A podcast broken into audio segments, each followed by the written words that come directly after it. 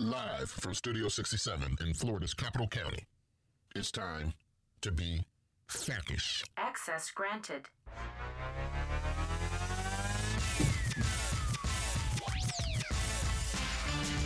Good people of Florida, we are back with another new season of FACish.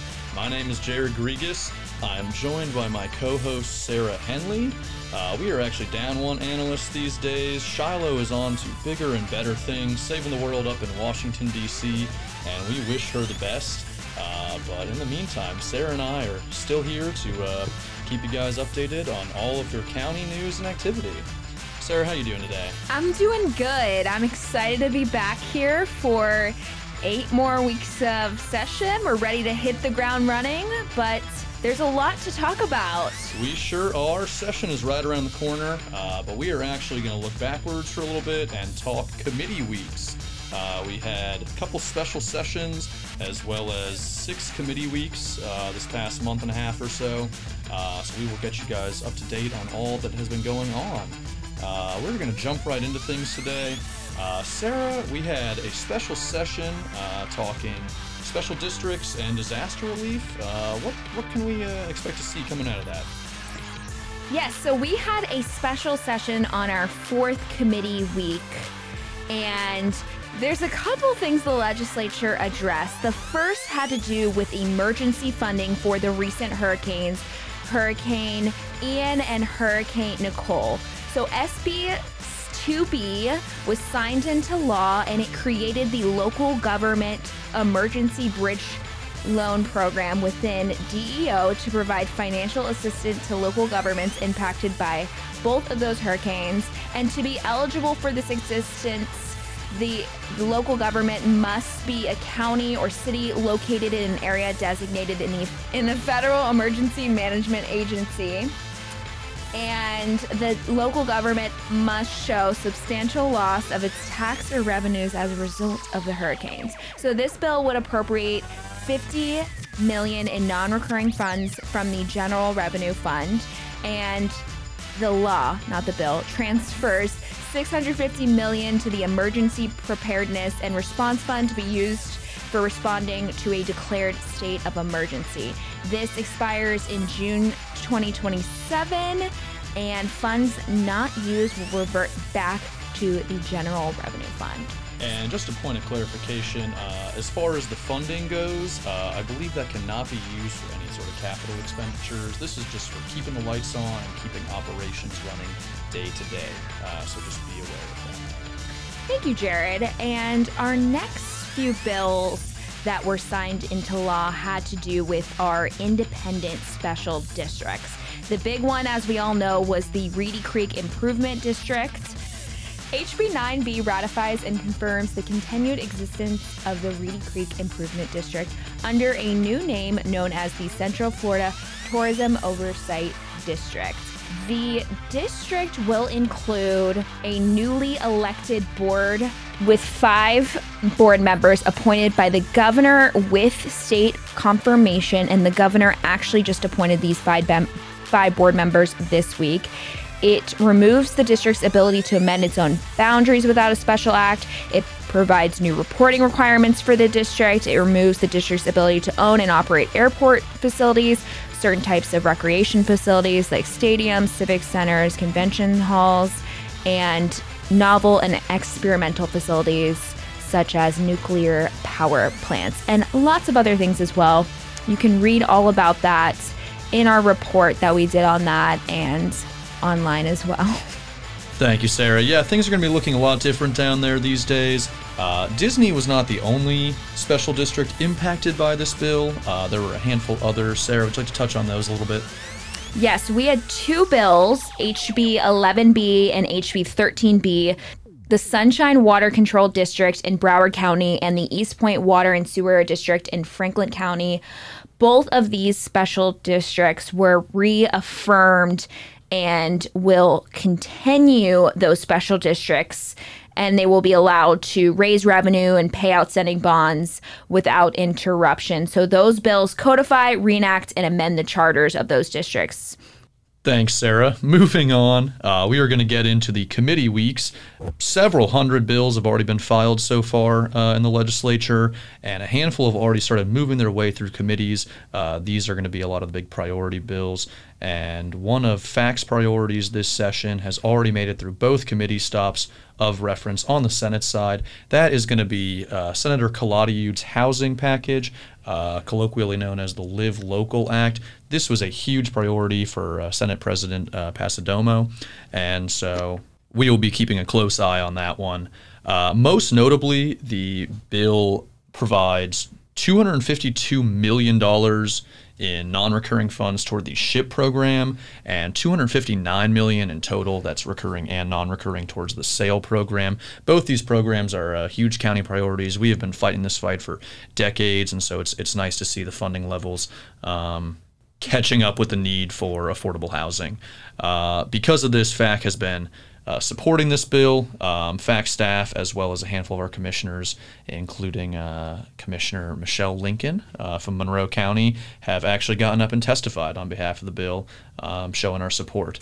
Uh, additional provisions include um, there is a preemption on rent control uh, within the bill. Um, this was something of a trade off in exchange for all that uh, additional funding um, and only seems to impact Orange County in its current form.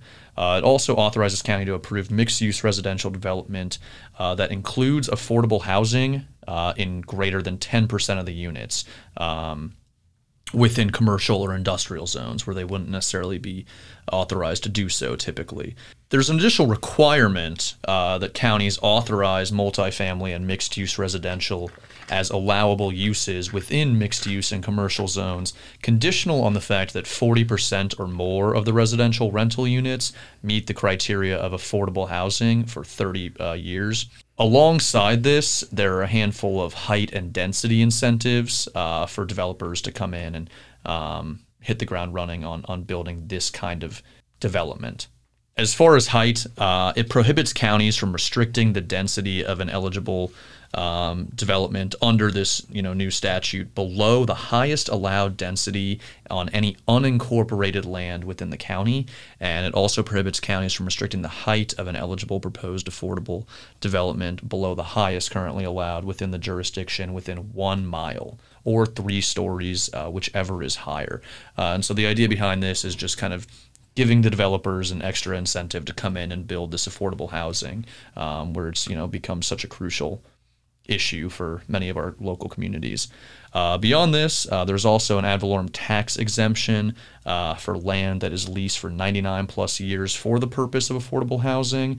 Uh, there's also a local option ad valorem tax exemption for property owners who dedicate units to extremely low or very low income residents now, as the bill moved its way through the Appropriations Committee, they added an amendment that would authorize counties to deny or revoke this local option exemption based on repeated building code violations. The idea here is counties didn't want to necessarily be permissive of um, unscrupulous, you know, landlords uh, taking advantage and you know not providing quality housing for their residents. Um, so that's kind of the thought process there. Uh, lastly, the bill codifies the Hometown Heroes program. Um, this was placed into statute last session, uh, and this just takes it one step further as far as providing the framework um, for this down payment assistance program for those eligible frontline workers. Moving on, uh, we have got a familiar face coming back around this session. It is uh, local ordinances. Sarah, would you like to talk about that bill a little bit? Of course, Jared. I would say we have a lot of familiar faces coming back this session. But yes, he would be correct. We have SB 170 local ordinances by Senator Trumbull. It has passed both of its Senate committees. It no longer has any more committees to go through, but let's note there is not a House bill that is currently out there.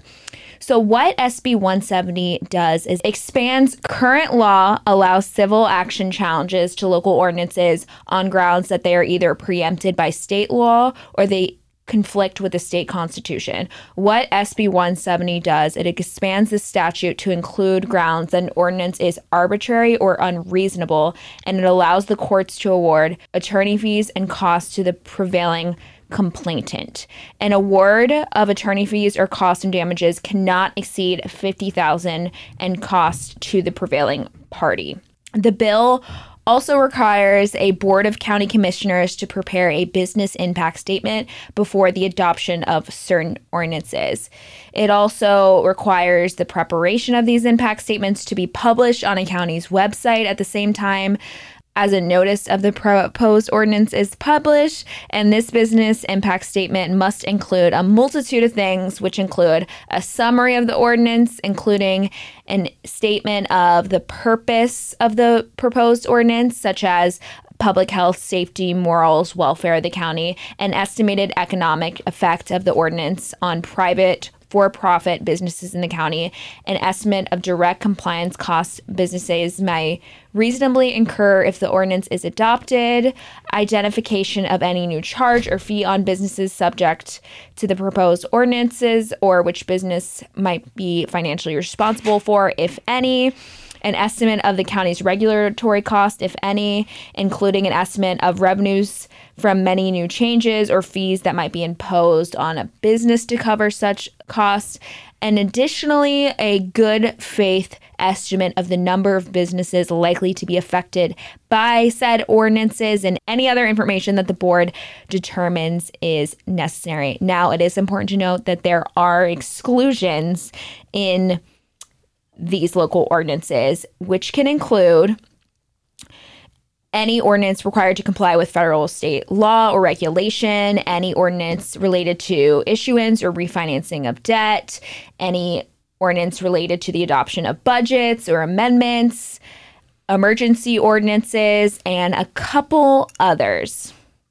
Thank you, Sarah. Let's get you some oxygen after that. That was uh, quite a mouthful. it's a it's a big one. It's a big bill, but it definitely is important, and we will be following that this session. It sure is. It has come a long ways uh, from the state that it was in as of last session. Uh, we have you know come to the table and uh, worked with a handful of the legislators on this bill, uh, both last session and currently, and have uh, definitely moved it in a direction that's more favorable for counties. It's important to note that it is not the same bill as SB 620. That's very correct, Sarah. We have seen a handful of uh, people testifying publicly on the bill, uh, getting a little confused and confusing it for 620 from last session, which was vetoed by the governor. So it's most similar to SB 280, like I mentioned before, from last session.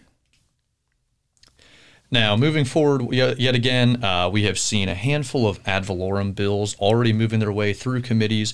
The biggest one uh, would be a revision to the Save Our Homes limitation. Um, this would put a measure on the ballot for voters uh, to decide on that would change the Save Our Homes limit from the lesser of 3% or CPI to 2% or CPI. So, under the current Save Our Homes program, uh, a property that's eligible for a homestead exemption is assessed for its, its market value in the initial exemption year. And then beyond that first year, the assessed value on the property tax bill is then capped, so to speak, uh, by the lesser of 3% or the CPI growth. Uh, and so the idea is just that, you know, if you're in a, a booming area uh, where the, the real estate market is really hot, uh, you're not going to be getting you know buried by your tax bill year over year. It kind of caps it uh, to a reasonable extent. Um, this does also limit local revenue uh, obtained by this same property tax levy.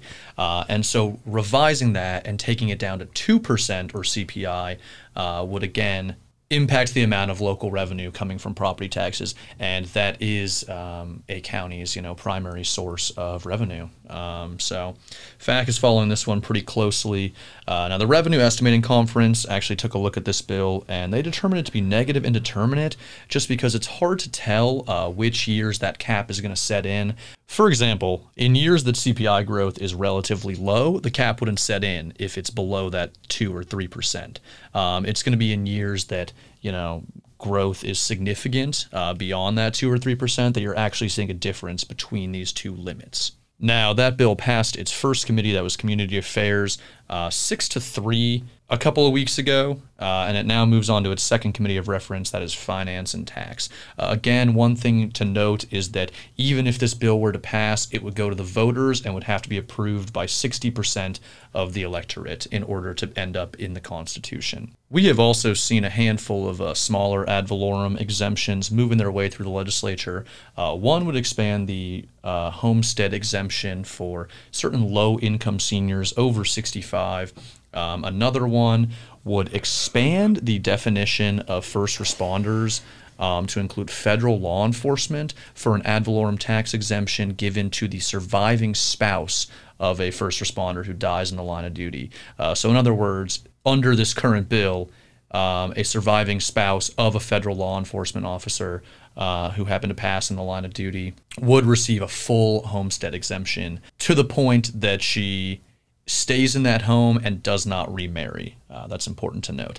Um, the REC took a look at this bill as well. They determined it to have an insignificant impact on local revenues. Just noting the rarity of such an event, uh, we don't have too many federal agents uh, passing on the line of duty. The average is apparently under one per year. And so, as far as the impact on local revenues goes, uh, this would be relatively insignificant, um, but no doubt a well intentioned bill nonetheless. Now, Sarah, here is a big one that we have been working on. Uh, this is another familiar face. It is sovereign immunity. Uh, why don't you catch us up on what has been going on with that bill? Of course, Jared. Thank you so much. I almost thought you were Bob over there with all the expertise in finance and tax. Great work. Doing my best impression. yeah, birds, so birds, birds. You're good. You're good. So yes, let's talk sovereign immunity. And first, I want to talk about the history of sovereign immunity because this is an issue area that we have seen over the past few years, but it's really never made it anywhere. So let's talk about where it stopped last year. It went pretty far. In the House, it cleared all of its committees, but was never heard on the House floor. And in the Senate, it passed three of four of its committees, but stalled at the very end of session. So, where they left off last year, it was HB 985. So, last year in its last committee, House Judiciary adopted a PCS that would increase the caps from 200 to 400,000 per person and 300,000 current days to 600,000 per incident. In the Senate, they did something a little bit different where they created a tier system. So, based on your county and city population, as well as if it was a state agency, they adjusted the caps for those populations. So it either kept the caps the same at 200 to 300,000, it increased them to 300 to 400,000, or it increased them to 400 to 600,000 depending on the size of your county, city, or whether it was a state agency. Where we're at this year, the original bill that was filed, HB 401, removed sovereign immunity caps for damages against state and local government entities entirely, meaning there were no caps. A delete everything amendment was filed to HB 401 that pushed it back a little bit and increased the per person limit from 200,000 to 2.5 million and increased the current per incident limit from 300,000 to 5 million. On the Senate side, a bill was filed. It has not been heard yet. It is SB 604 by Senator Gruters. Currently, how that bill stands is it increases the per person limit from 200 to 400,000 and increases the per incident limit from 300 to 600,000 and it also authorizes the Department of Financial Services to annually adjust these caps to beginning in 2024 to reflect the changes in the CPI. So, that's where we're at. We haven't heard a Senate bill yet. We have heard a House bill amended, but we will see where the bill goes. We are closely monitoring that and working on that this session, and I'm sure we will see it go pretty far. Time will tell. Thank you, Sarah. Seems like there's going to be a lot of work to do uh, as the two sides kind of meet in the middle to some extent. Obviously, counties want uh, reasonable caps in place, uh, but it's important to note that caps that are too high uh, might burden uh, some of our more fiscally constrained counties. Yes, that is very true, Jared. Lots of compromising to do, but time will tell. Now, Sarah, I'm going to keep you on the spot here uh, as you are our preemption expert, and we have seen a handful of preemptions already popping up, uh, you know, rearing their ugly head. Uh, so, why don't we talk recall? Yes, something we love to talk about here at FAC is preemptions. So, one of the preemptions that we heard during committee weeks was something that we saw last session as well, and that was recall of county commissioners. So that is HJR 131 and HB 209 by Representative Rudman. They both passed the first committee stop, and HJR is the joint resolution that proposes an amendment to the state constitution to authorize the legislature to provide to general law the recall of county officers and commissioners. And of course, HB 209 is the implementing bill to the joint resolution that provides that any member of a non charter county may be removed from office by the electors of the non charter county. So, so far, there is only one Senate companion filed for the recall of county commissioners bill, and that is the joint resolution. So, SJR 1066 was filed by Senator Collins, and that has not been heard. We currently do not have a Senate companion for the implementing bill. Now, unfortunately, Sarah, this is likely not the last preemption we will see this session. In fact, we actually have some more to talk about a little later on. No, it is not. We have quite a bit of preemption and mandate bills filed this session. And one plug that I wanted to mention is our bill tracker and our preemption and mandate tracker should be up on our website starting next week as session begins. So look out for that. That is where we will be posting all of our bill tracking, analysis, all of our legislation as it's coming out. Amendments will be added there, last updates as well. So keep track of that this session. You will be able to see all those preemption bills that are coming out and stay caught up with us. Yep, Sarah will not be sleeping or eating while she's fighting for home rule. So. that is very true. Anything for the counties. Anything for our counties. well, we will get back to that in a little bit, but looking ahead, uh, we have a handful of bills that we have seen filed that have not yet made it through a committee of reference, um, but that we expect to see making some noise later on this session. Uh, first and foremost, we have uh, one dealing with impact fees. That is going to be House Bill 235 by Representative Robinson, uh, the title of which is Alternative Mobility Systems. Now, most notably, this bill affects the way that counties or special districts may increase their impact fees year over year.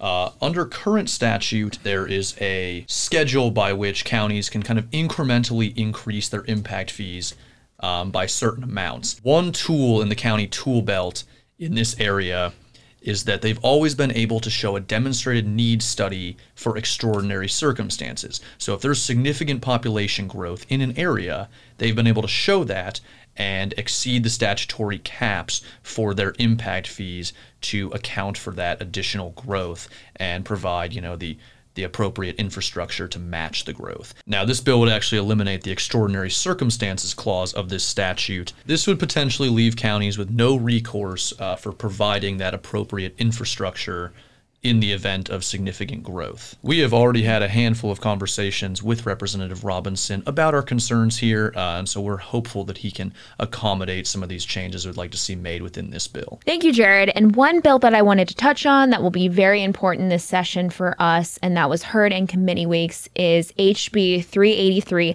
Public Construction by Representative Griffitts and Senate Bill 346 Public Construction by Senator DiCeglie. So, a little background and history on this bill. In 2021, HB 53 was signed into law that amended the definition of public works projects as an activity that exceeds 1 million in value and that is paid for with any state appropriated funds.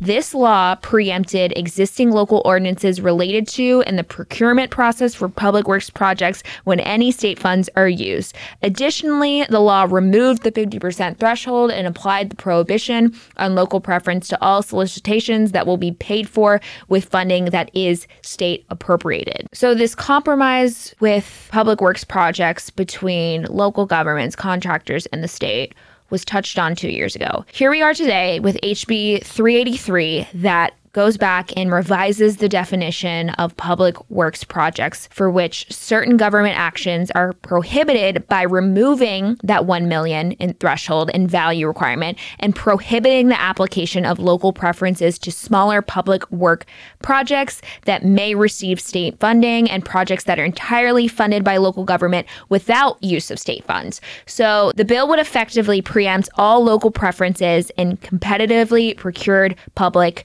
construction projects. The bill also amends construction service contract requirements and agreements between local governments and contractors for public construction projects, dealing with dollar valuation for punch lists, deadlines, as well as removing the authority of local government to withhold any money for payment to these contractors. So you can look at all of those things that the bill does in our legislative bulletin or in the coming weeks or on our website. But our very own Jeff Scala and Eddie Labrador are on this issue this session. Jeff actually testified in opposition to the bill this very last committee week, and he outlined the impact on locally owned and operated businesses to participate in these contract and competitive competitive bidding. This is a bill that we will be actively engaged on this session and closely monitoring the effects. Well said, Sarah. Sounds like we are moving in the right direction on that one.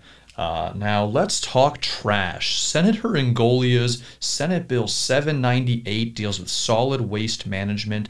Now, currently, a handful of our counties are providing uh, commercial solid waste collection through exclusive franchises with a private vendor. Now, Senate Bill 798 uh, would impact this in a couple ways. First and foremost, it stipulates that a county may not prohibit or unreasonably restrain a private entity from providing this solid waste collection uh, to commercial properties. Uh, now, this includes industrial or even multifamily residential properties over four units. What a county may do is require private entities to obtain a permit, a license, or a non exclusive franchise equivalent. Uh, that last part is key, uh, the non exclusive portion, uh, because at the end of all of our current franchise contracts for our counties, this bill would sunset the contracts and prohibit exclusive renewal. So, what this would do is essentially do away with exclusive franchise contracts and move toward more of a free market vendor system for commercial solid waste collection. This represents a, pretty significant uh, preemption of a county's authority to regulate their waste services. Sarah, I understand you have one last bill for us. Yes. Bring us home. Thank you, Jared. And speaking of preemptions, we had a pretty big preemption filed this week. That's right. HB 1197 and SB 1240, Land and Water Management. This bill would prohibit counties and municipalities from adopting any law, regulation, rule, or policies related to water quality, water quantity, pollution control, pollutant discharge prevention or removal, and wetlands. Now, it's important to note that counties would retain their authority over wastewater and stormwater systems, uh, obviously, very pertinent to all of our counties that run their own. Yes, there are a few exceptions. Thank you, Jared. But this bill has the potential to take away a lot of control from counties. So, FAC Staff is all over this issue, and we will provide updates as they come, along with all of our other preemption bills this session. Thank you, Sarah. Yeah, I wish we had uh, more good news to share with you guys right now uh, in the preemption world. Uh, but you know we are going to stay on top of that um, and and keep you guys on the loop in everything that is going on up here in Tallahassee. I think that's a wrap on the bills that we were going to discuss today. There's a lot more of that to come. Stay tuned every week during session. Jared and I will be coming out, giving you a recap of what went down every single week. So we're excited to talk about it. We're excited to fight up here in Tallahassee for you all. And one thing I do want to say and mention is a reminder for you all our legislative day is on March 15th. This is in Leon County in Tallahassee's. You are all invited to come up and assist in our lobbying efforts to protect home rule and help us fight against some of these preemptions. The day will begin with a legislative briefing, and the afternoon will be spent lobbying with with your local delegations, and we will be having a reception at the Governor's Club. A couple speaker spotlights to announce. We have Speaker Pro Temp Representative Chuck Clemons in attendance, Florida Department of Agriculture and Consumer Services Commissioner Wilton Simpson, Florida Department of Transportation Secretary Jared Perdue, Department of Health Office of Medical Marijuana Use Director Christopher Kimball. Florida Department of Environmental Protection Secretary Shawn Hamilton, all in attendance. So you won't want to miss this. This will be a great year, and we look forward to seeing you all very soon. Good catch, Sarah. Yeah, you guys are not going to want to miss this one. Uh, come hang with us up in Tallahassee. And in the meantime, be on the lookout for Ledge Bowl. Uh, and if you have any questions, feel free to consult our bill or preemption tracker or just reach out to FAC staff. Well, that is all the time we have for you, ladies and gentlemen. All right, and that wraps up this week's episode. In an ode to Davin and FACish season one, we will be ending each week with a quote. It's not the critic who counts, not the person who points out how the strong person stumbles or where the doer of deeds could have done them better. The credit belongs to the person who is actually in the arena. And that is all of you, all of us. Jared, you've never heard that before, I but never have, but hey, words of wisdom. that is uh, the fact quote. something to live by, Sarah. All right, we will see you all next week. That is all from Rest up. Jared and Sarah. Rest up. We have got a storm coming our way, uh, but we will brave it together.